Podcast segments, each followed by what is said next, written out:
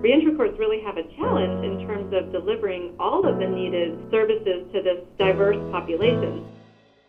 I'm Rob Wolf, Director of Communications at the Center for Court Innovation, and on this New Thinking podcast, we're talking about reentry courts with Christine Lindquist, a senior research sociologist at RTI International. She just completed the first phase of a multi year study of eight reentry courts around the U.S. Welcome to New Thinking, Christine. Thank you so much for having me. We should be clear about what we mean by the word reentry.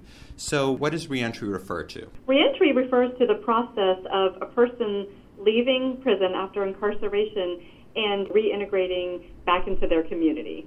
You worked on an earlier evaluation, so I thought maybe we could just start off if you talked a little bit about some of its highlights and how they may have prepared you for this one.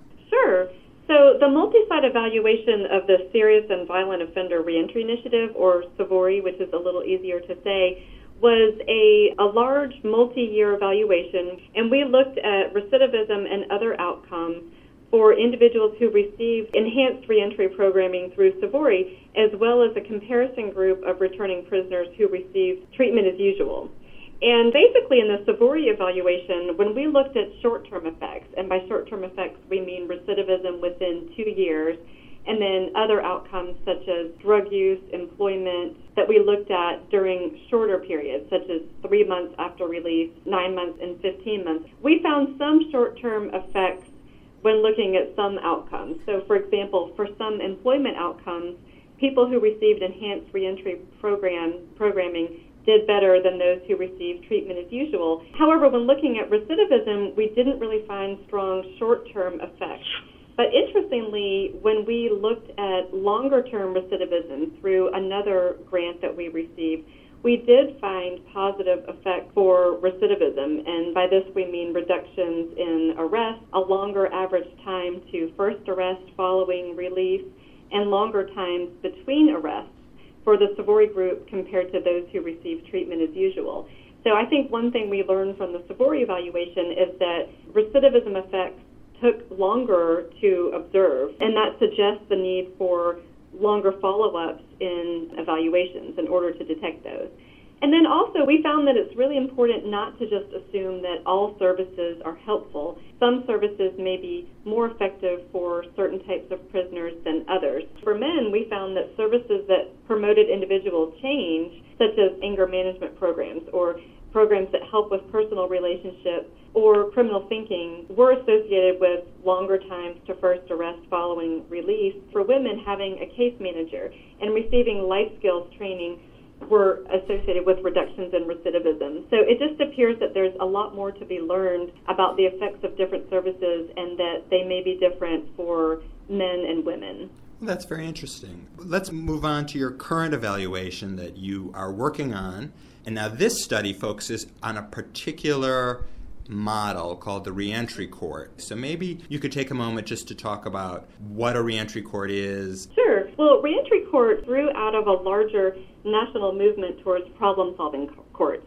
And problem solving courts, and the drug court model is the most common and well known of these programs, are courts that combine judicial authority with rehabilitative services. So, reentry courts are specialized problem solving courts that specifically focus on recidivism. So, they combine judicial oversight, which includes court hearings in which a returning prisoner would have his or her status reviewed on a regular basis. And if they're doing well, they would receive praise or other types of rewards, such as advancing through the program. If they're not doing well, they would receive graduated sanctions. So it combines this judicial oversight with the provision of enhanced reentry services. So, in the case of a drug court, the ultimate graduated sanction, if you take it all the way to the end, would be a jail sentence. In the reentry model, people have already served their time. So, what is in fact the leverage that the court has? In almost all of the sites that are participating in this evaluation, reentry court is established as a condition of supervision. So if someone isn't doing well in the reentry court, if they're not doing what's expected of them, then the leverage that the court has is that their supervision would be revoked. And then returned to prison, in other words, because there's still time on their formal sentence. That That's right. They could be returned to prison. Well, let's talk about the current study you're working on. It's a collaboration among researchers at your organization, RTI International, which is based in North Carolina, and NPC Research, which is based in Oregon, and the Center for Court Innovation here in New York. It's the first in a series of evaluations that are going to look at what particular aspects of reentry courts. Yeah, it's actually a single evaluation, but it's a multi component evaluation that includes a process study, an impact study, and a cost effectiveness study. So, in the process evaluation, we're documenting the startup and ongoing implementation of the eight reentry courts included in the study over several years and time, looking at what the implementation challenges were, what the context in which the courts are operating is, what some of the interagency partnerships look like. And then also, as part of our process evaluation, we want to see what some of the common elements are among the eight programs to try to see if we can develop a true reentry court model similar to what we have for drug courts, you know, with the 10 key components. And then for the impact evaluation, we're looking at how effective these reentry courts are at reducing recidivism and affecting other important outcomes. In all eight of the sites, we're planning on using administrative data to look at rearrest and reincarceration as outcomes using a matched comparison group design. And then in four of the eight sites, we're doing a prospective impact study where we're interviewing clients who enroll in the reentry court programs, and we're also interviewing a comparison group of comparable individuals returning from incarceration. And that allows us to measure employment, family reintegration, community involvement, mental health, substance use. And then we'll also be able to document personal characteristics that may be associated with program effects, such as readiness for change, risk, need for services, and other measures like that.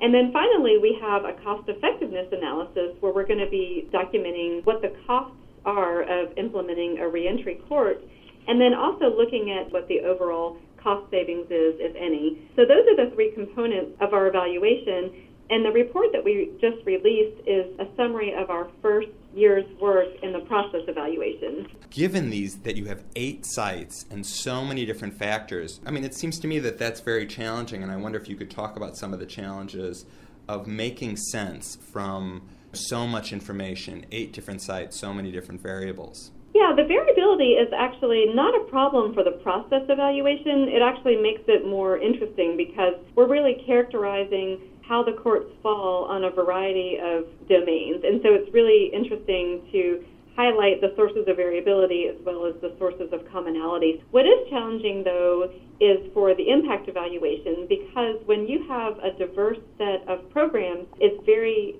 difficult and oftentimes it's impossible to pool the data across the site. When there's too much variability, we're forced to look at site specific impacts, which means that effects on recidivism would have to be very, very large for us to be able to detect those using analytic techniques. What are the most significant findings so far? Well, at this stage, I don't think we can identify any promising practices or evidence based practices that seem to be associated with program effectiveness. What we know so far is that reentry courts are very diverse, unlike drug courts, which target a specific population, people with chemical dependency. Reentry courts don't typically target a population with a specific need, and as a result, reentry courts really have a challenge in terms of delivering all of the needed services to this diverse population. Another interesting finding, I think, is that, you know, when reentry courts were initially conceptualized, they were really conceptualized to have a heavy pre release and post release component such that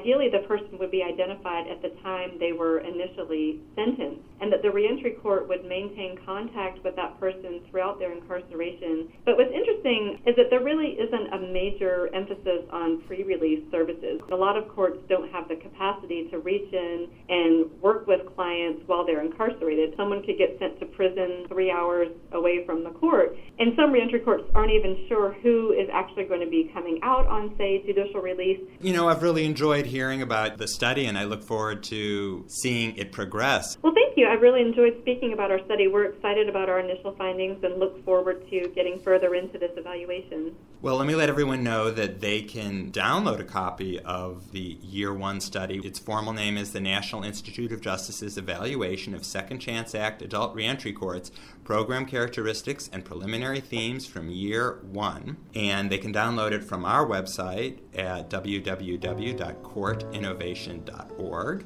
I'm Rob Wolf, Director of Communications at the Center for Court Innovation, and I've been speaking with Christine Lindquist, who is a Senior Research Sociologist at RTI International. Thank you, uh, everybody, for listening.